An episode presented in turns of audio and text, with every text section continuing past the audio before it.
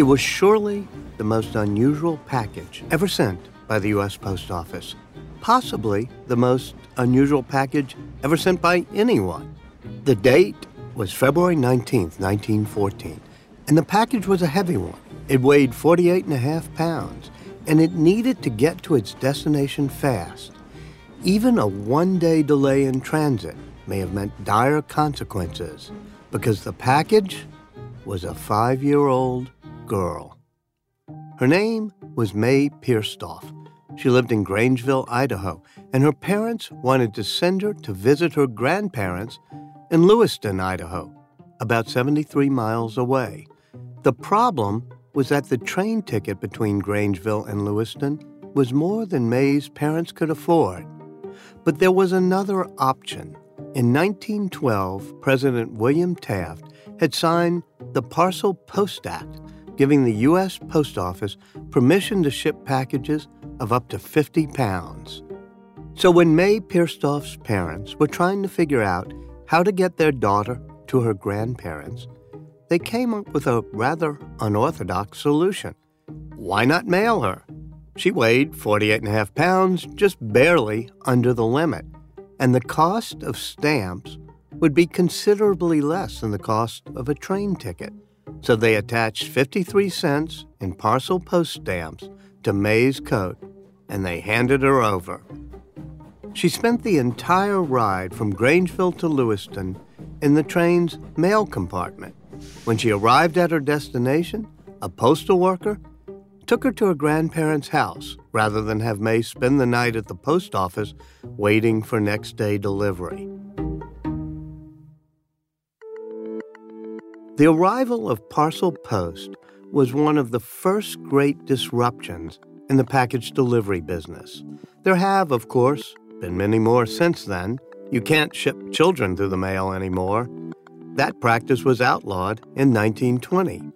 But you can ship just about everything else in every way imaginable boat, plane, train, truck, car, bike, and now even drones. Today, with about 80% of Americans doing at least some of their shopping online, spending about 350 billion this year, the stakes have never been higher. There's no quicker way to turn off a potential online customer than delivery that's too slow, too expensive, and too unreliable. Giant shipping companies like UPS, FedEx, and, probably no surprise here, Amazon are spending billions of dollars on new equipment, plants, and technology to meet the demands of increasingly impatient shoppers who are now measuring their wait time in hours not days. This is not a business for the faint of heart. I'm Walter Isaacson, and you're listening to Trailblazers, an original podcast from Dell Technologies.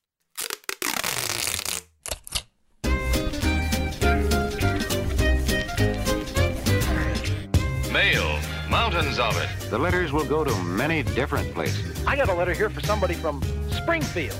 Springfield? Letters and newspapers and magazines, many boxes and packages, too. It'll be a red letter day when the postman blows mail call.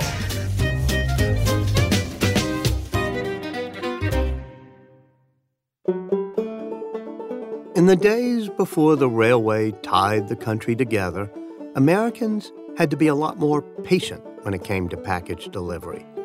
If you wanted to send a package from New York to California in the 1850s, You'd load it on a steamship to Panama. From there, horses would carry it across the Isthmus of Panama, and then another ship would transport it to the Pacific coast. Even when an overland route was established in the 1860s by companies with names like Wells Fargo and American Express, it would still take about three weeks to get a package from St. Louis to San Francisco using a combination of stagecoaches and Pony Express. The establishment of a transcontinental rail link in the 1870s cut delivery time from weeks to days.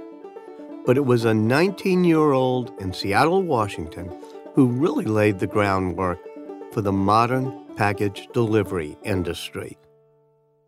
His preferred mode of transportation, at least initially, was on foot. His name was James Casey, and in 1907 he started a company called the American Messenger Company. In 1919, he changed the name to United Parcel Service, or UPS. Dan McMackin started working for UPS loading trucks when he was 17. Forty years later, he does public relations for the company out of Atlanta. We started in the month of August in 1907, and we started out as a messenger delivery service. So we've basically had four iterations or four different business models. And the first one was as a messenger delivery company. That was at a time in the country's history at the turn of the century when telephones were rare. They were hard to find, and, and not many people owned them. And so our founder, Jim Casey, bought a bank of telephones.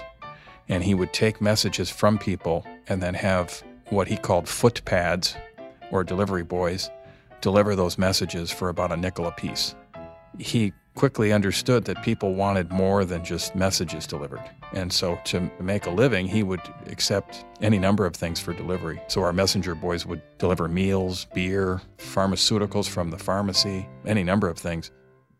By the 1920s, Jim Casey saw the need to reinvent his business again. People could now talk to each other on the phone. They didn't need to send messages by courier. But those packages still needed to be delivered, and now that could be done by car or truck. Jim Casey saw an opportunity, a delivery niche that would set his company apart from everyone else. He would create an air of luxury and exclusiveness around his brand by dressing his drivers up in brown uniforms and making sure their trucks were spotless.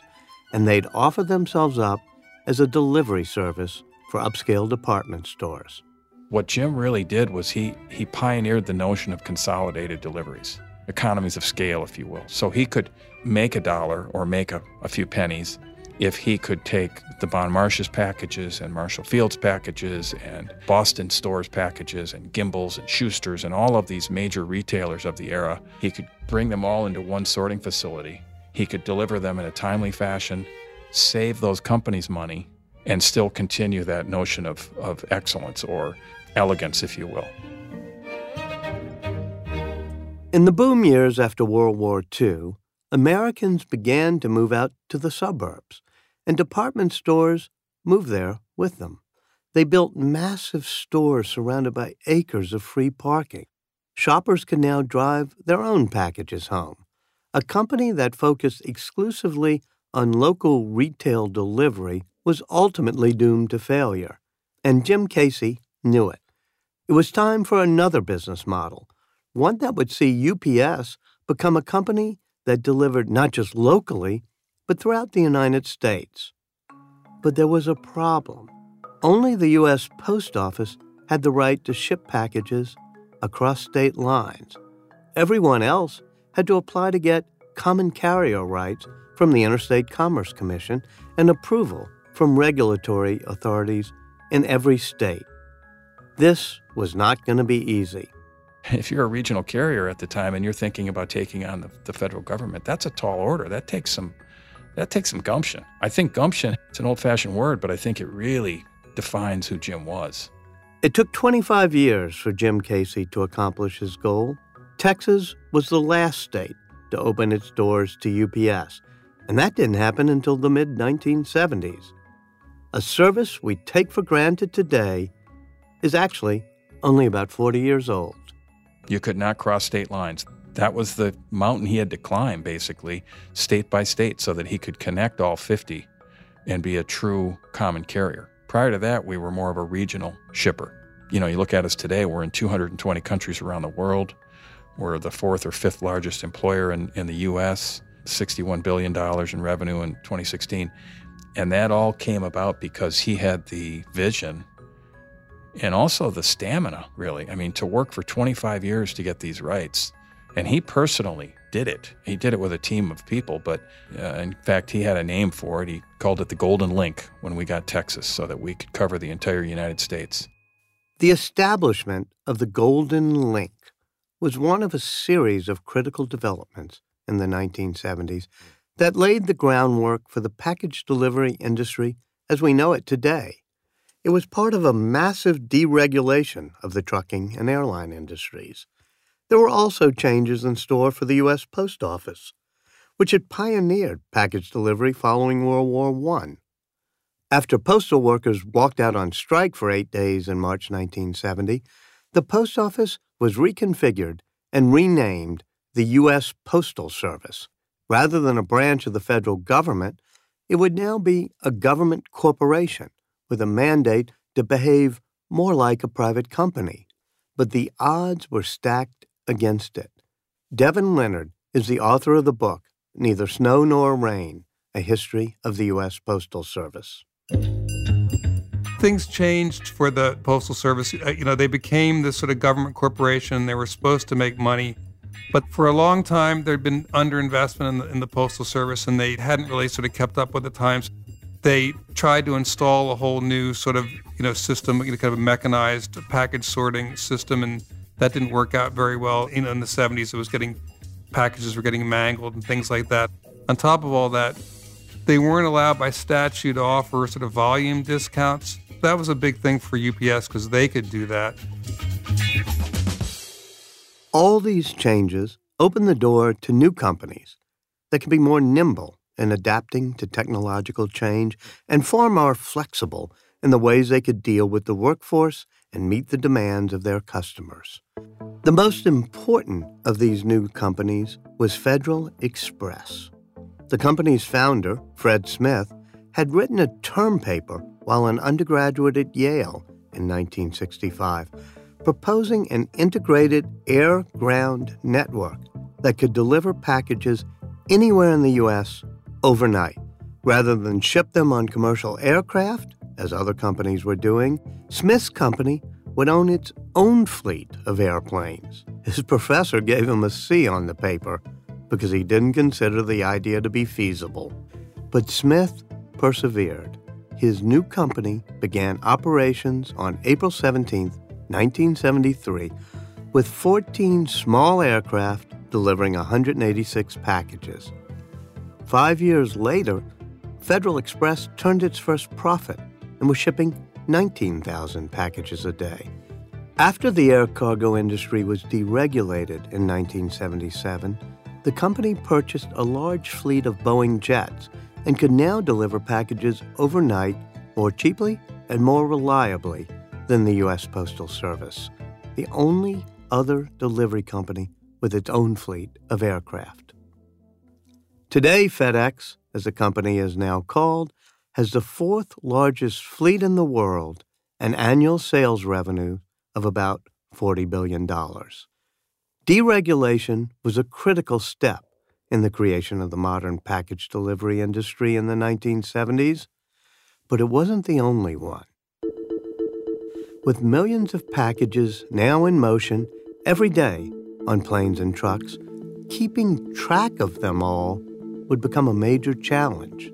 And that challenge was met in the 1970s using a technology that was actually designed for the grocery industry.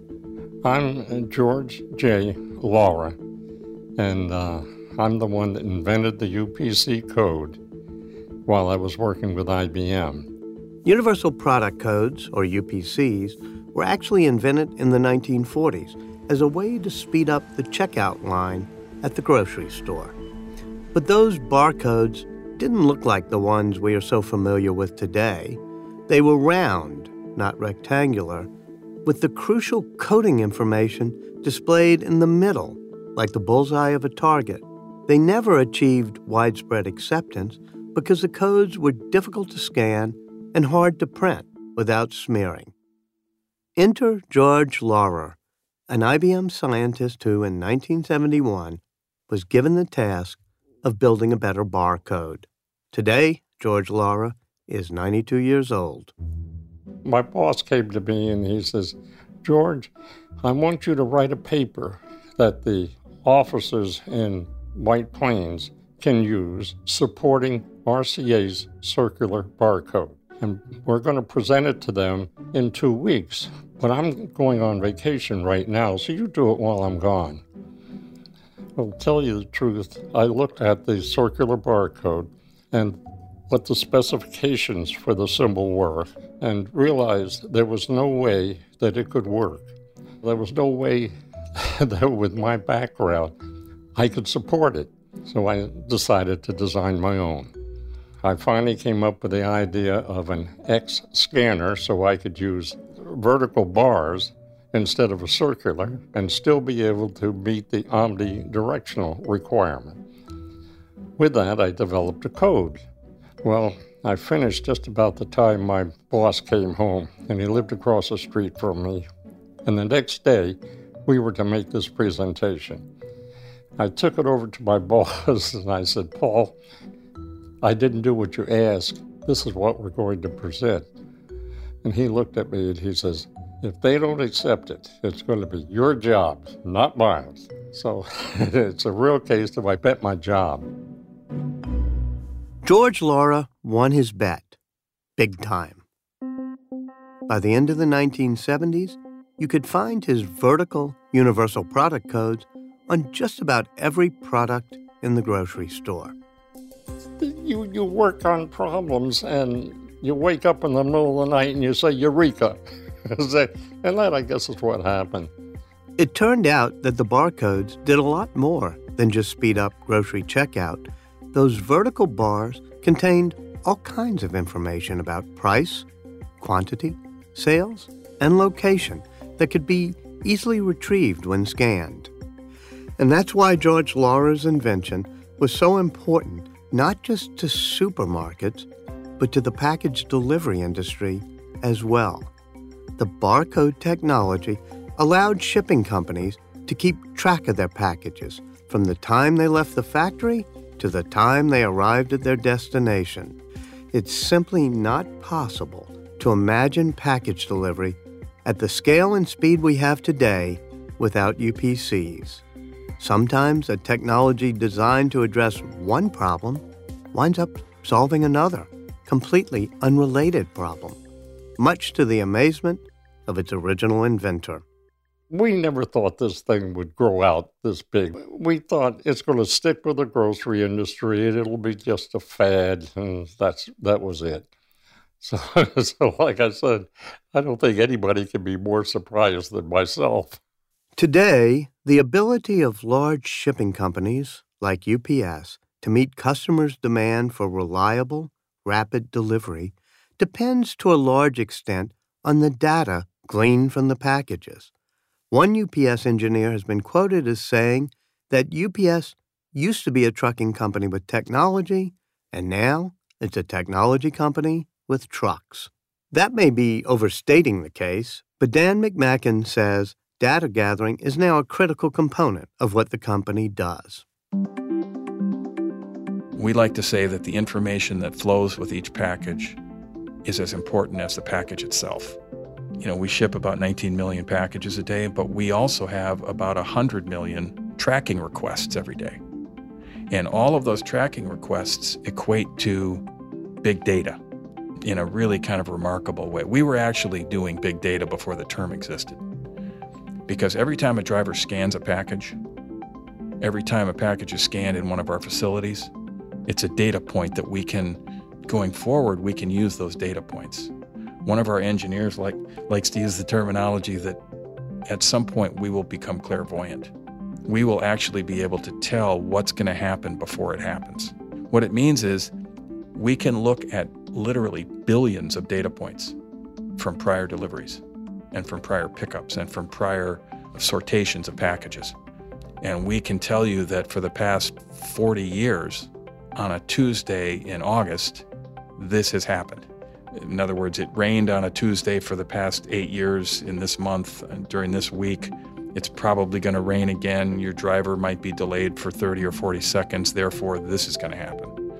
So it, it truly will, in some way, be clairvoyant. The package delivery industry that Dan McMackin has just described bears very little resemblance to the world that UPS founder Jim Casey knew. These days, it's more commonly referred to as the logistics industry, and it concerns itself with a much wider scope than Casey would have ever imagined. It contains not just obvious competitors in the delivery field, like FedEx or UPS, but giant retailers like Walmart. And then there's Amazon, disrupting both retailing and delivery by trying to control the entire supply chain. Amazon is a company with boundless ambition and a bankroll that seems to be limitless. And yet, there's still at least one problem that Jim Casey would be able to identify with. People in the industry often refer to it as the last mile problem. It's fine to be using sophisticated algorithms to gather massive amounts of data and send packages whizzing around the globe but actually getting the package into the hands of its intended customer has always been the most difficult and costly step in the process. Think back to the story of little May Pierstorff. Getting her to Lewiston on the train was not difficult, but delivering her safe and sound to her grandparents' house required a postal clerk to drive her there, a level of personal service that would have been too costly and too labor intensive to sustain. That's the last mile problem, and it's as vexing today as it was back then. Evan Backer is an analyst at L2, a digital intelligence firm based in New York. Transportation is kind of the great bottleneck that everyone is facing right now because if you look at surveys, consumers basically expect either same day or next day delivery. That's what they consider to be fast shipping your standard kind of two day delivery, which was always the norm, you know, decades is now not really considered fast shipping. So now that that standard is, has changed, retailers are obviously trying to adjust, and that makes delivery sort of uh, another area where innovation needs to happen. There are a few things that just about everyone in the logistics industry can agree on. The first is that it's ripe for disruption. Solving the last mile problem is critical for the continued growth of online shopping. The competition to solve that problem is intense and growing more so every day. And at least part of the solution will come from above in the form of drones. My name is Matthew Sweeney, and I'm the founder and CEO of Flirtey. Matthew Sweeney was a student in China when he first started to get interested in drones. My theory was that delivery would be the application that caused drones to become widespread because drones are unique in that they fly straight as an arrow over traffic, so they're always going to be the fastest form of delivery. At scale, they're going to be the most efficient form of delivery because they have a high level of autonomy and are also green and environmentally friendly. And they're the most convenient form of delivery. In 2013, in Australia, Matthew Sweeney launched his company. He called it Flirtey. The name suggests his site might be a place to go find a date, but in fact, there's nothing frivolous about his company's mission to save lives and change lifestyles by making delivery instant. We're living in a world where people demand an increasing amount of instant gratification. They want what they want when they want it, and the forms of delivery that can get it there fastest will be preferred by society. And nothing is faster than drone delivery. So we're building a future where if you order something online, a Flirtey delivery drone will deliver it to your home within minutes of a purchase. If you order food, a Flirtey delivery drone will deliver it to you at your convenience. And if you need medicine or medical devices like defibrillators, we will be pre positioned to dispatch that to you faster than an ambulance. In just four years, Flirtey has racked up an impressive string of successes. It beat out Amazon and Google to get U.S. government approval to be the first drone delivery on American soil. It has delivered life saving medicine and medical devices to remote areas. It has a contract with 7 Eleven to deliver food orders in Nevada and with Domino's to get pizza to hungry customers in New Zealand. Earlier this year, Flirtey was able to raise $16 million in venture capital funding. Matthew Sweeney is convinced the definitive solution to the last mile problem is finally in sight.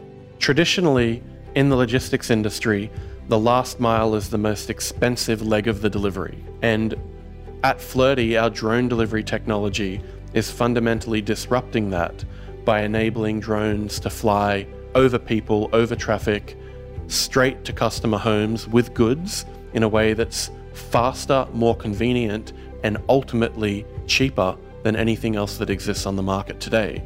And when you look at the industry today, even though we've got rapid online ordering and mobile ordering, we're still relying on an old infrastructure for how we then transport those goods to people's homes. We're relying on roads, we're relying on bridges, we're relying on cars, and we're relying on trucks. Drone delivery is a revolution in the way we deliver goods in the last mile so that we can ship them by air anytime, anywhere to customers faster.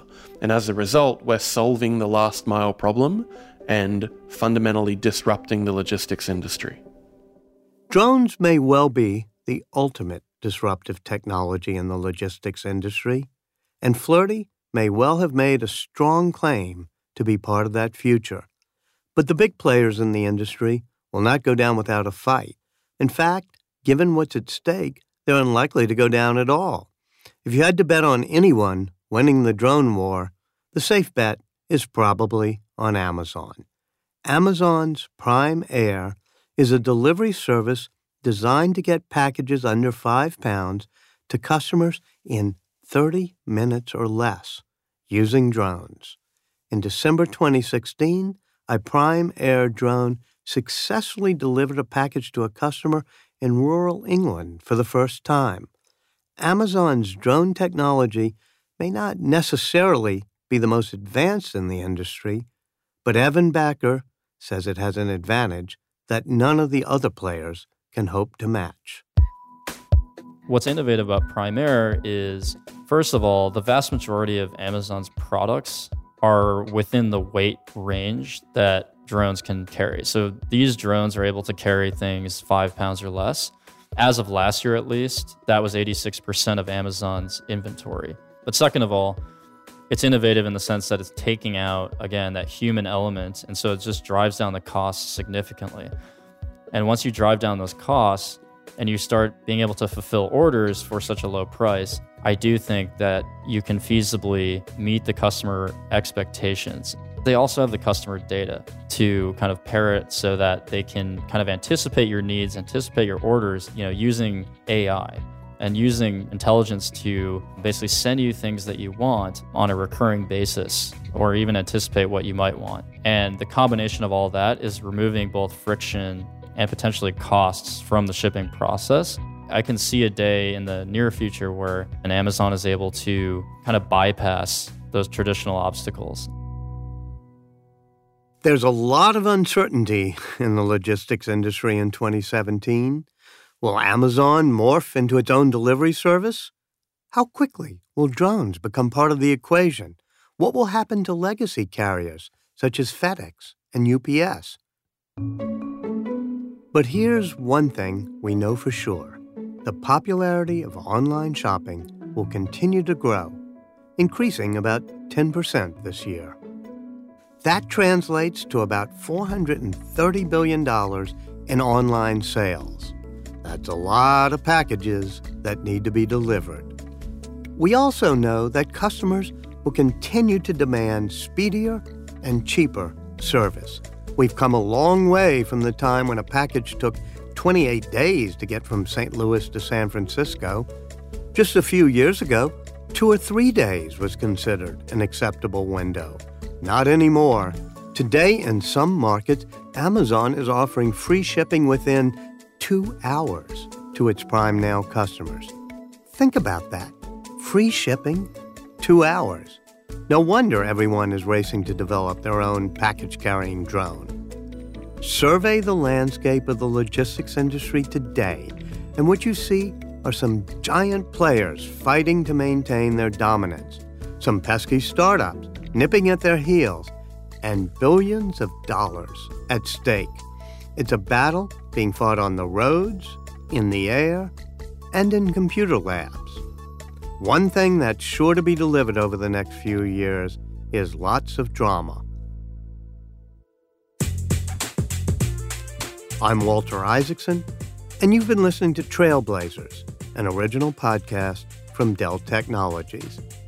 If you enjoyed the show and want to find out more about the history of package delivery, you can visit our website at delltechnologies.com slash trailblazers. Next episode, we'll be looking at the world of live events. From the early days of stadium concerts where acts like the Beatles could barely be heard over the screaming of the crowd, to the immersive mega rock tours of today, where technology has become as much of a star as the musical acts themselves. Please feel free to subscribe to us at Apple Podcasts or wherever you get your podcasts. And if you liked today's episode, please leave us a rating and a review. It helps new listeners discover the show. Thanks for listening.